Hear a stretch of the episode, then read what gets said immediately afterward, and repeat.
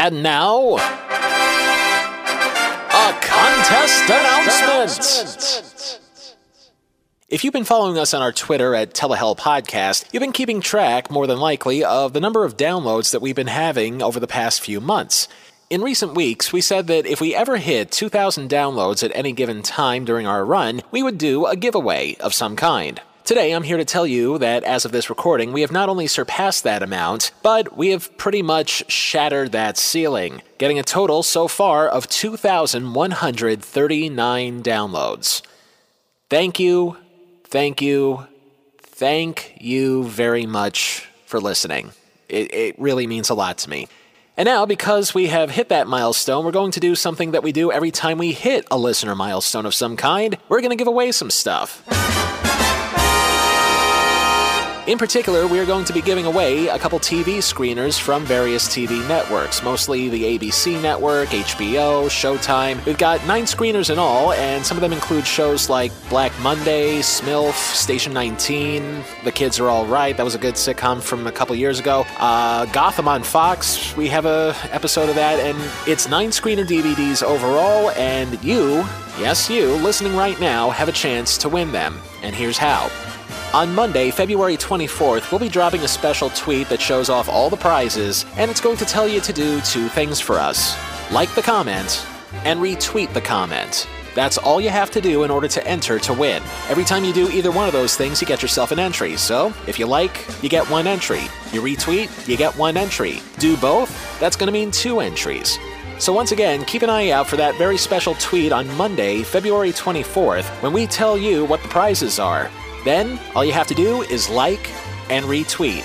Do that, and you're in. Plus, there may be a possibility that we'll be adding more prizes to the pot next week.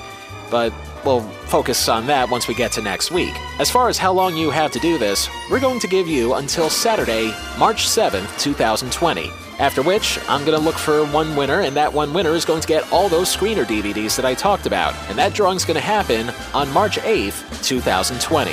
And we'll announce it sometime later that week. Again, keep an eye out for that special tweet, like it, retweet it, and you'll have two entries to win all sorts of TV screener DVDs. And now that we got all that stuff out of the way, enjoy the show.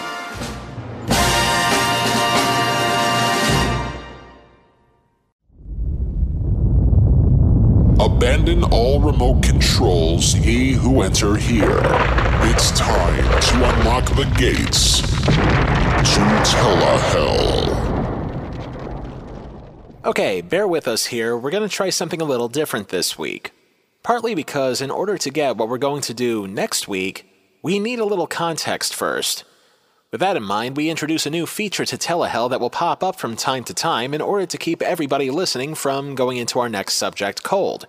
And you know how we feel about the cold around here, especially once in a millennium when hell actually freezes over because somebody forgets to pay the magma bill, Tommy! But I digress. Welcome to a new feature here that we like to call a Telehell History Lesson. Since this is more of an explainer episode and less of a critique of something, this is going to be one of those times around here where we don't get to put anything into our nine circles. Again, we're doing this just to set things up for next week, and especially so here because for this and most other history lessons, we'll be talking about certain elements of television that we take for granted today. But back then, they were considered great innovations. Having said that, this history lesson begins with a simple, yet subtle piece of music.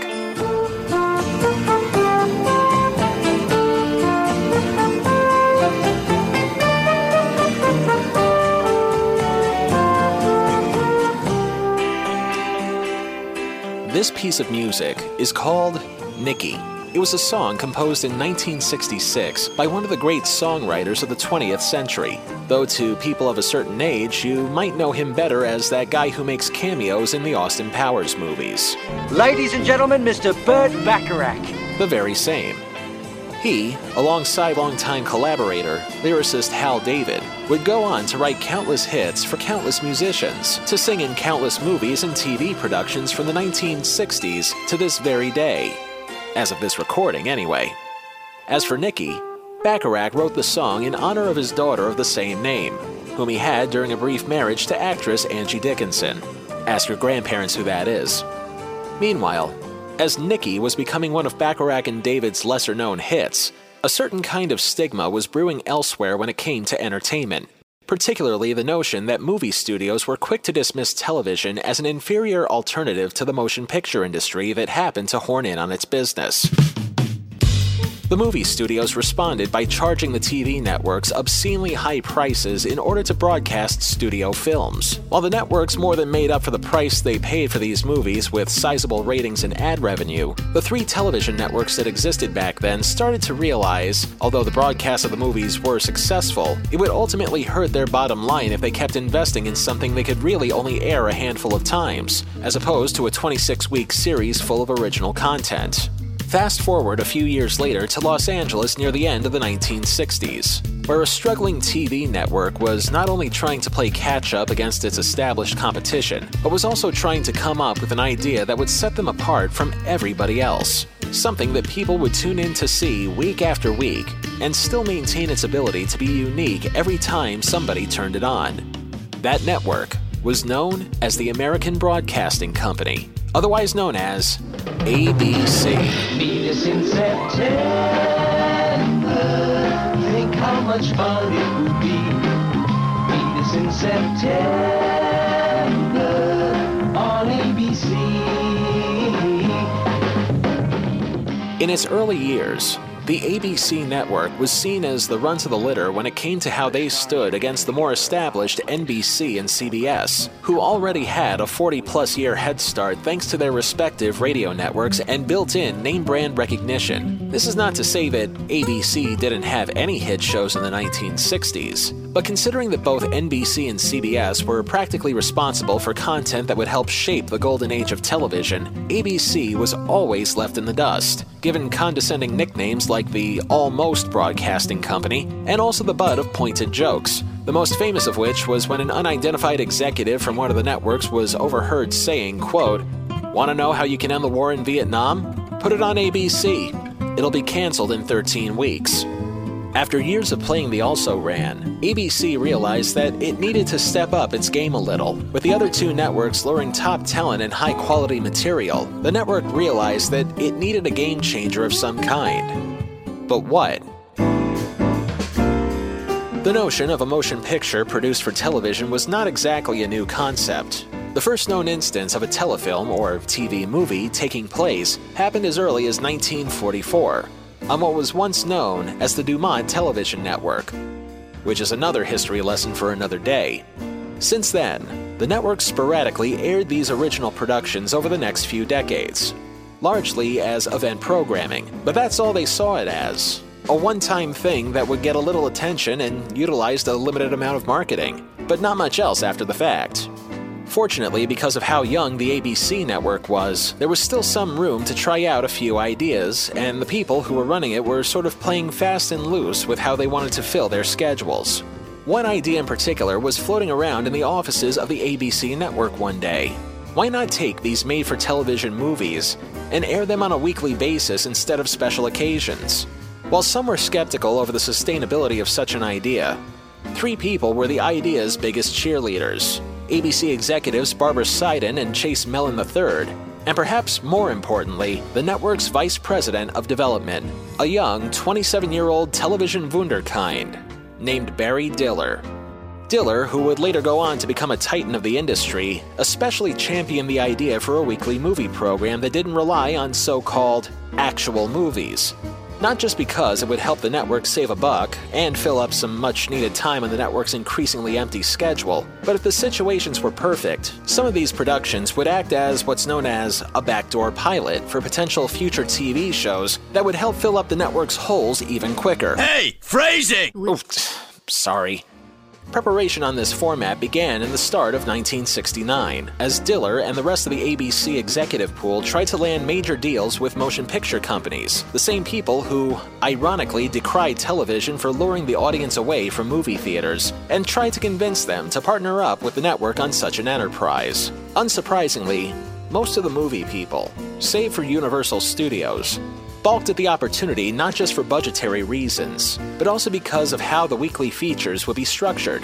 Instead of airing a traditional two hour movie including commercials, ABC insisted that the telefilms run only 90 minutes with commercials and start the movie at 8:30 p.m. Eastern. The network's reasoning was that both CBS and NBC usually aired their theatrical offerings at 9 p.m., starting things a half hour earlier, despite the shorter runtime would give ABC the advantage in viewers. Despite those hurdles, however, the network was able to open the door for various screenwriters and TV producers who were having a hard time peddling their ideas elsewhere. Partly because some of the things that they wrote had a little more of a harder edge than traditional movies. But we'll get to that part in a moment.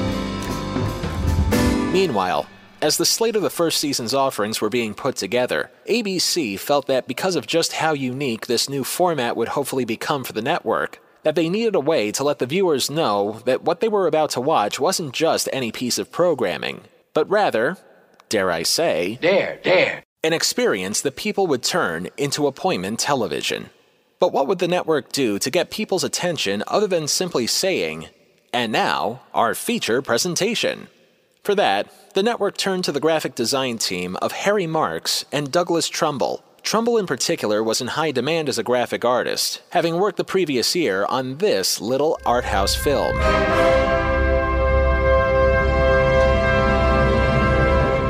Trumbull was the man responsible for the famous Stargate sequence in 2001 A Space Odyssey. Trumbull himself would describe how that particular scene, that monument in cinematic history, was made in this interview from 2015. So I had been exposed to some things like time lapse photography and what is called streak photography. So I, I, realized that this was possible, and so I had to build a machine that would do this automatically over and over and over and over to make the frames. Each frame of the Stargate sequence took about five minutes of exposure per frame, with the moving artwork behind a slit and a camera that had no shutter in it. The camera stayed open the whole time it was moving while I was moving artwork behind the slit, so it created a pattern of light. And I had to do it twice, once for the left side and once for the right side. That technology would later be known as slit scan, and it was thanks to the use of this slit scan technology that Trumbull and Marks practically replicated the same Stargate effect from 2001 into ABC's future movie open. And we emphasize future there because up to that point in time, nothing this ambitiously ahead of its time had ever been made for TV, let alone be broadcast on it. But aside from mesmerizing visuals, something else was missing from that opening sequence. After all, it was one thing to see that a show was about to begin, but how would people know that the show was about to go on if, say, they were in another part of the house? Well, remember that piece of music we played at the beginning?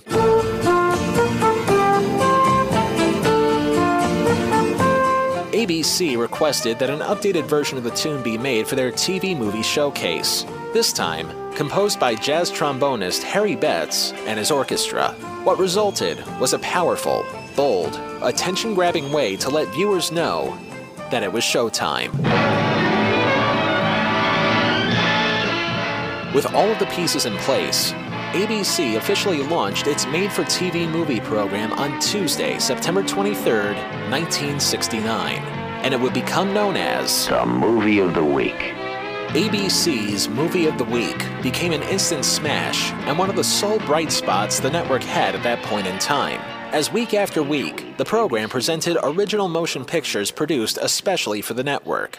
What made these movies as popular as they were, however, aside from an eye catching title sequence, was the fact that most of the movies had a couple of elements that television would normally shy away from, especially back in the late 1960s. There were your usual comedies and dramas, but there was also an increase in the amount of thriller and suspense movies that would be seen by a TV audience. To say nothing of the subject matter that would eventually become the norm in future decades, but was still considered taboo to talk about back then. Things like unplanned pregnancies, You're having my baby, aren't you? An awful way to start out. Mr. and Mrs. Bojo Jones. divorce, Richard Burton stars in the Tuesday movie of the week.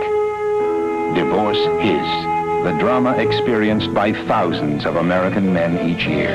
Divorce His. And then her side. Divorce Hers. Elizabeth Taylor as the estranged, the former, the ex-wife. Children out of wedlock, Are, are you Mr. John Gaines? Yes. Miss Gaines, I think you're my father. Congratulations, it's a boy. tense race relations, I hear he was messing around with my sister. What's the matter? Afraid you're going to have Japanese relatives? I drowned him first. War Aftermath. Two years ago, in the belief that you were dead, your wife remarried. Abortion, which was just becoming an issue back then. An overcrowded nation accepts a new law. One child to a family. One more, and the law is broken. And just about everybody's favorite form of tear jerking incurable diseases. Brian Piccolo died of cancer at the age of 26. He left a wife and three daughters. He also left a great many loving friends who miss him and think of him often. But when they think of him, it's not how he died that they remember, but rather how he lived, how he did live. That last one, by the way, was arguably one of the most successful movies of the week ever presented 1972's Brian's Song, which won four Emmy Awards and springboarded the careers of stars Billy Dee Williams and James Caan.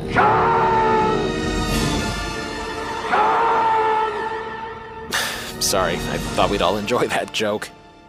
While we're on the subject of springboarding to success, we mentioned that the movie of the week was also the launching pad for several TV series, including classic hits like Alias Smith and Jones, The Night Stalker, Get Christie Love, The Six Million Dollar Man, Kung Fu, Baretta, The Rookies, Starsky and Hutch, and of course, Wonder Woman. But not the one you're thinking of.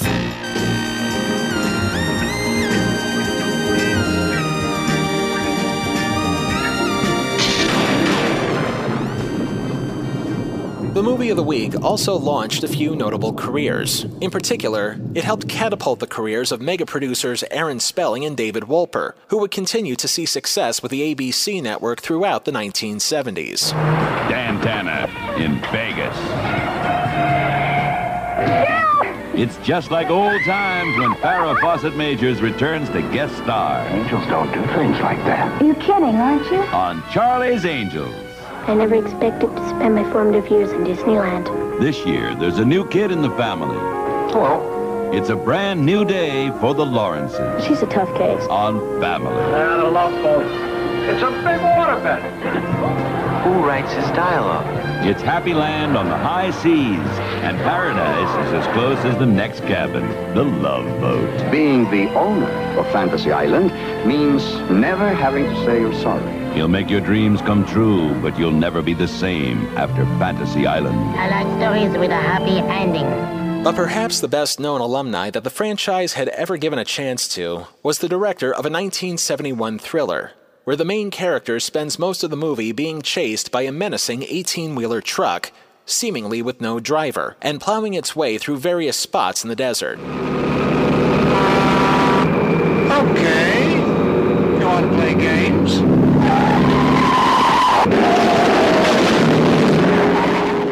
The name of that movie was Duel, and the movie was the first feature length film directed by a then 25 year old Steven Spielberg.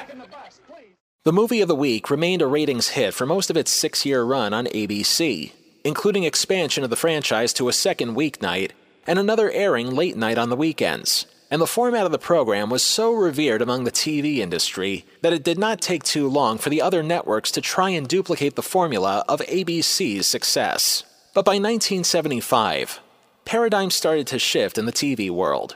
Because of factors like audiences wanting to see bigger stars, more sensational stories, and even the birth of a radical new idea called cable TV, the program suddenly found itself limping along in terms of relevancy. The final edition of ABC's Movie of the Week aired on May 14, 1975. But just because the weekly presentation would be ending, it wouldn't mean that TV movies would be going away for good, especially with ABC integrating their TV movies into a more formal package along with their theatrical ones. ABC. Sunday. Movies.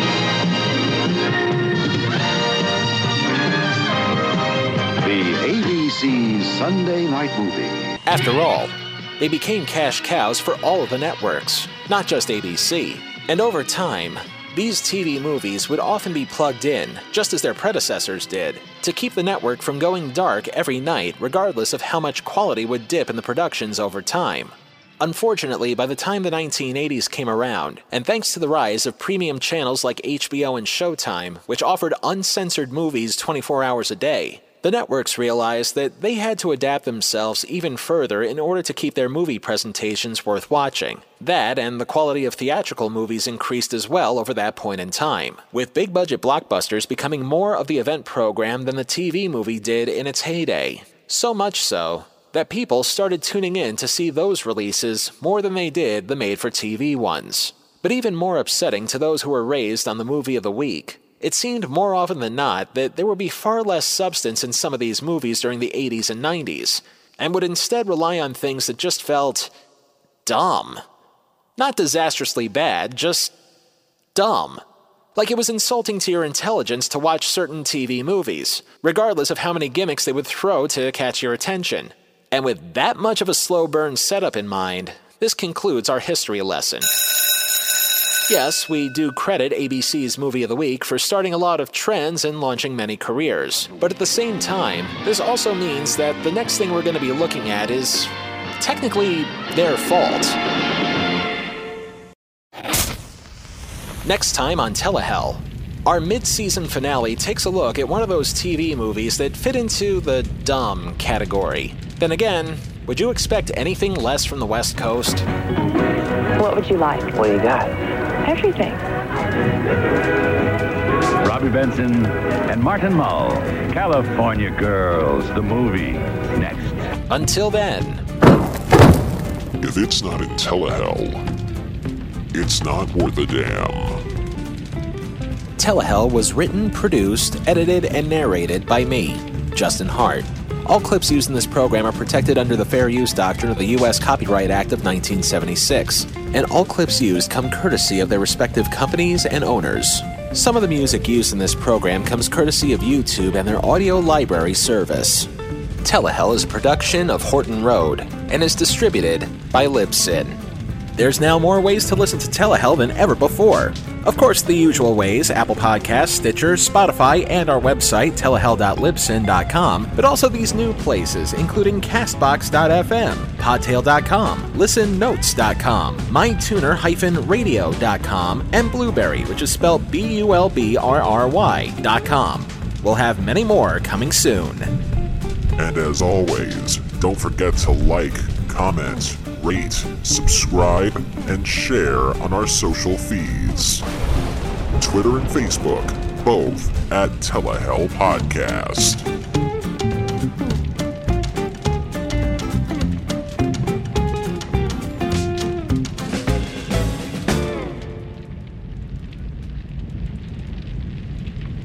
Uh, isn't this the part where we fade out with that hissing sound, whatever that is? Are we supposed to still be going? Is there a reason why we have about six minutes left? Well, I can't just have dead air. Give me something. You've got mail. I've got mail? What the? Oh, we're getting fan mail! Okay, alright, I can kill some time with that. Alright, let's take a look at some letters, and uh, can I get some fan mail reading music, please? Thank you. Okay, we have a couple of fan letters, and actually two of them from one person. Fortunately, we have enough time to read both of them. And they come from YouTube user Glory Oski. Uh, it's Glory and then O S K Y. I think I'm pronouncing that correctly. And he's got a website out in uh, Canada where he talks about various TV visual elements, and he writes to us. Uh, he in particular is uh, Mr. Cameron Archer, and he says to us uh, first this note from January saying, "quote." I actually did a live blog of the first episode of 2020 years ago. I don't try to promote something I haven't updated much in years, but I'm glad to see the first 2020 as the second season premiere of Telehell. Thank you very much for that. It's a great start to the season. I'm also glad there's more info on the internet about there as well as actual shows from 2020's early years. I remember Sharon Kaufman's 2020 premiere was taken down from YouTube at one point, despite her legitimate role at the show. Also, ABC admits Harold Hayes and Robert Hughes' involvement with 2020 on a somewhat official website. Granted, that's a sales media planning website, and the page hasn't been updated in five years, but ABC could have just fudged the details and pretended that Hugh Downs was there from the beginning. Uh, yeah, uh, our first episode for those who are just joining us right now was the pilot episode of 2020, and suffice to say, it paled in comparison to what the show would eventually turn out to be. And if you listen to that episode on telehell.libsyn.com, it should be episode 7 overall, you'll understand why uh, Mr. Mr. Archer feels this way. Uh, as far as uh, where I got the audio from, uh, I'm not too familiar with who Sharon Kaufman is. I'm sure, I mean, if you say she's a part of the of the production team, I'm, I'm sure it's a legitimate thing. But as far as where I got the actual audio for 2020 from, normally whenever I try to put stuff together, I, I just go to YouTube and I dub it into my editing program and just strip the audio from that. And I just went on YouTube, typed in 2020 pilot episode, and it was right there, listed at the top. One thing led to another, and that's how you wind up with an episode about 2020. So thank you for uh, your comments on that, and also thank you for your comments on the